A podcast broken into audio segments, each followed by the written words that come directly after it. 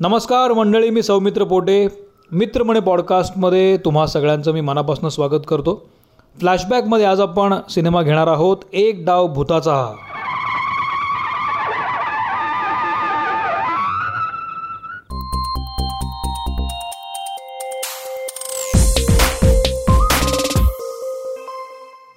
हा सिनेमा एकोणीसशे ब्याऐंशी साली आला होता. अनेकांना माहीत नसेल पण दिलीप प्रभावळकर यांचा हा पहिला सिनेमा होता. अभिनेत्री रंजना याच्यामध्ये आहे अशोक सराफ आहेत. त्यामुळे हट्टेकट्टे कलाकार चांगलं स्क्रिप्ट.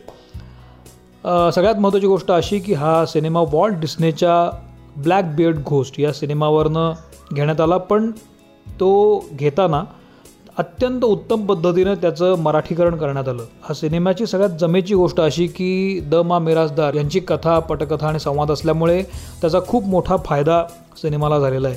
आपण नेहमी म्हणतो की सिनेमाचं बजेट खूप मोठं आहे सिनेमावर खूप खर्च केलेला आहे कलाकार तगडे घेतलेले आहेत. सगळं उत्तम असतं पण सिनेमा लिहिला आहे कसा त्याच्यावर फारसं लक्ष दिलं जात नाही. पण लेखक जर चांगला असेल तर त्याचा परिणाम सिनेमावर होतो. याचं उत्तम उदाहरण म्हणजे एक डाव भूताचा. असं मी का म्हणतो आहे तर जेव्हा मी सिनेमा बघितला तेव्हा सिनेमा मी लावला आणि त्याच्यामध्ये कट्टू सिनेमाला सुरुवात होते. पहिला सीन असा आहे की एक शाळा शाळेमध्ये एक मुलगा आहे आणि मुलगा आपल्या गुरुजींबद्दल बोलतोय. सरांनी आम्हाला खूप खूप छान शिकवलं. चांगल्या चांगल्या गोष्टी सांगितल्या. चांगली चांगली कहाणी ऐकवली. कधी कधी मारलं नाही.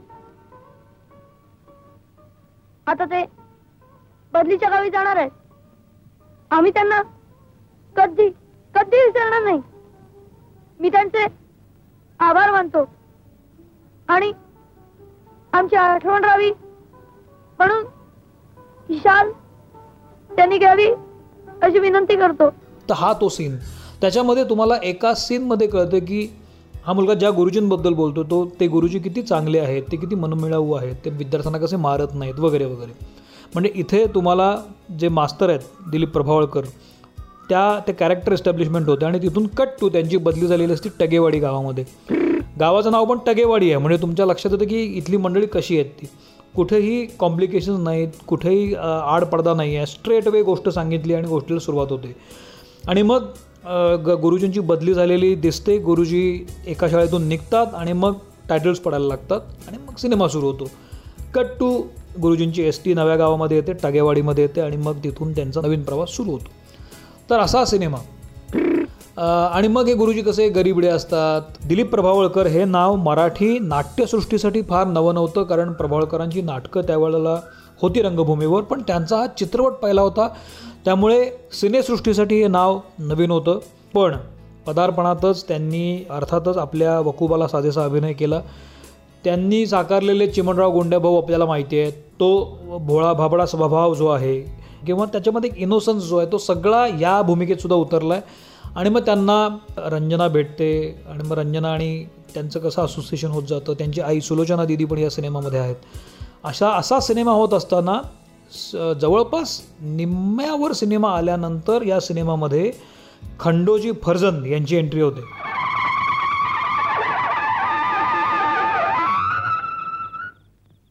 ये मास्तुरे ये. हा.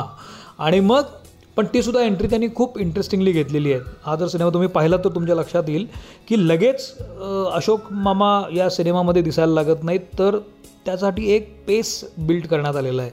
म्हणजे ते मास्तर एका वाड्यामध्ये जातात आणि मग वाड्यामधून ते एक एक खोली पार करत जिन्यावरून येत येत येत आणि मग शेवटी खंडोजी फर्जन त्यांना दिसतात तेही पाठमोरे. आणि मग इथून पुढे सगळा सिनेमा अशोक सराफ आपल्या ताब्यात घेतात. या सिनेमामध्ये अशोक मामांना अतिशय कमी संवाद आहेत. बाकी सगळे हातवारे आणि खाणाखुणा याच्यातूनच हे कॅरेक्टर डेव्हलप झालं आहे पण त्यांचा प्रेझेन्स जो आहे तो प्रेझेन्स तुम्हाला फार फार सपोर्ट करतो. तुम्हाला एक पाठिंबा देतो चांगल्या वृत्तीला पाठिंबा देतो.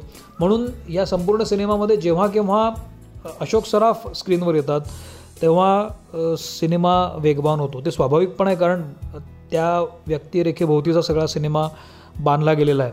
पण असं असलं तरी दिलीप प्रभावळकर आणि रंजनासुद्धा हे आपली छाप नक्कीच सोडतात.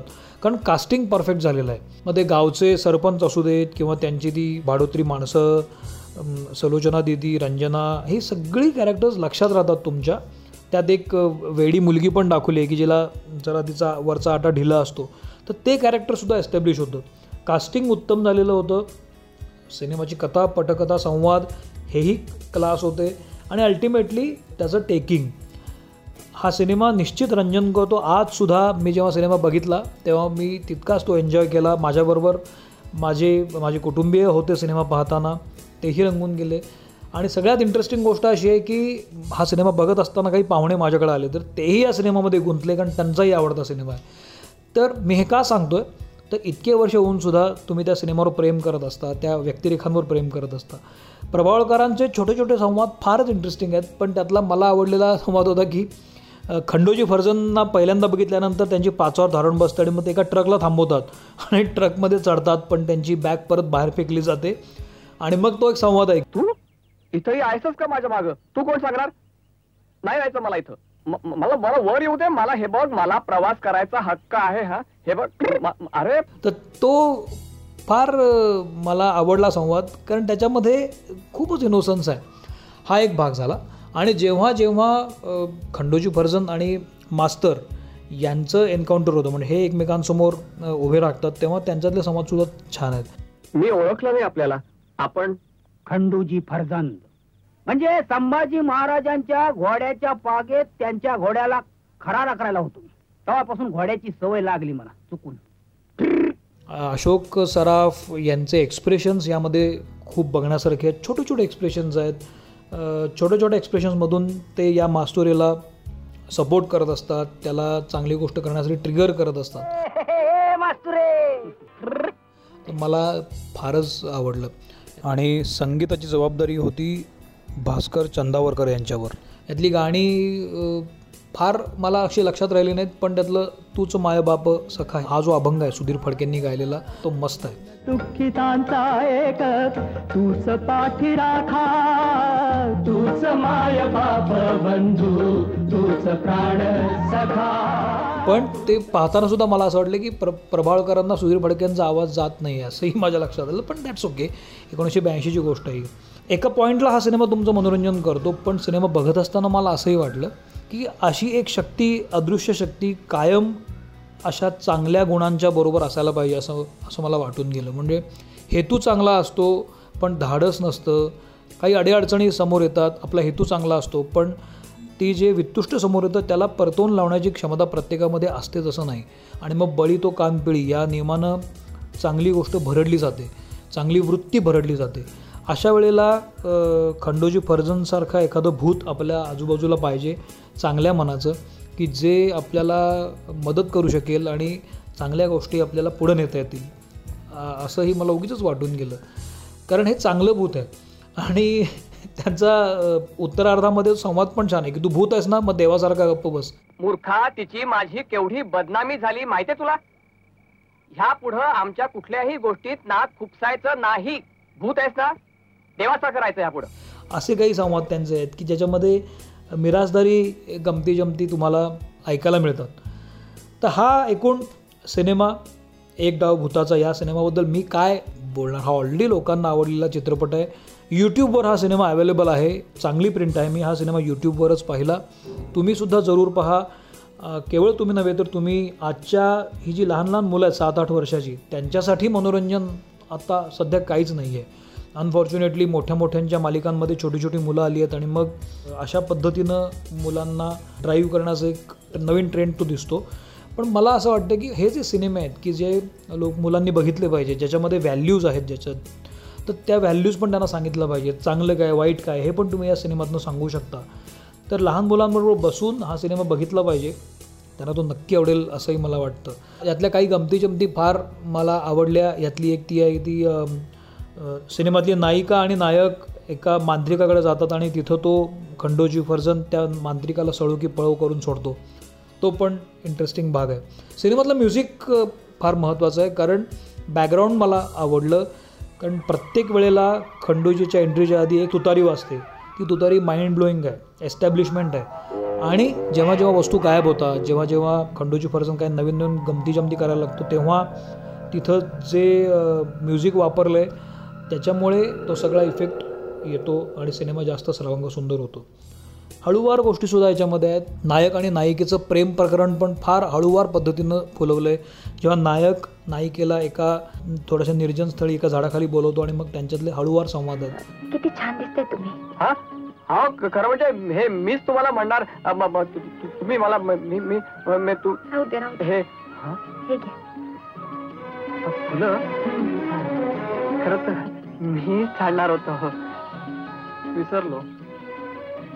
हे संवाद अलीकडे गायब झालेत. किंवा नायिका त्या नायकाला फुलं देते उंजळीमध्ये. तर किती छान गोष्ट आहे ही की अशी फुलं एकमेकाला दिली जाणं आणि ती घेतली जाणं. तर हे मिसिंग आहे असं वाटतं मला. आणि हा काळ पुन्हा यावा असंही वाटून जातं. तर हा सिनेमा जरूर बघा. मित्रमणे पॉडकास्टमध्ये मी आता इथे थांबतो.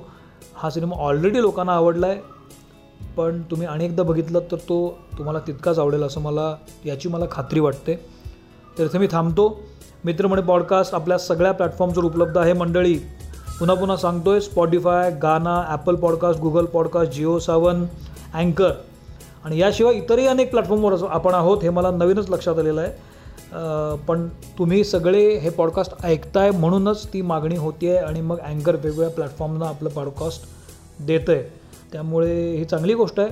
चांगल्या गोष्टी वाटल्या की दुप्पट होतात म्हणतात. त्यामुळे आपल्या लिस्नर्सच्या संख्येतही वाढ होती आहे. मला सांगायला खूप आनंद होईल की अपेक्षेपेक्षा जास्त चांगला रिस्पॉन्स यायला लागला आहे काही महत्त्वाची ॲप्स जी आहेत जी मी आता नावं घेतली ती ॲप्स स्वतः आपलं पॉडकास्ट प्रमोट करत आहेत त्याचा खूप फायदा व्हायला लागला आहे आपल्या या पॉडकास्टसाठी हे सगळं तुमचं श्रेय आहे. तुमच्यामुळेच हे होतं आहे तर इथं मी थांबतो. आणि तुम्हाला पॉडकास्ट कसं वाटलं मला जरूर सांगा. ट्विटरवर किंवा फेसबुकवर इन्स्टावर मित्रमणे पॉडकास्ट आहे. तुम्ही मला सांगितलं तर मेसेज केला तर मला त्याही गोष्टींचा विचार करता येईल. आणि भेटत राहू बोलत राहू. चला इथं थांबतो. आभारी आहे.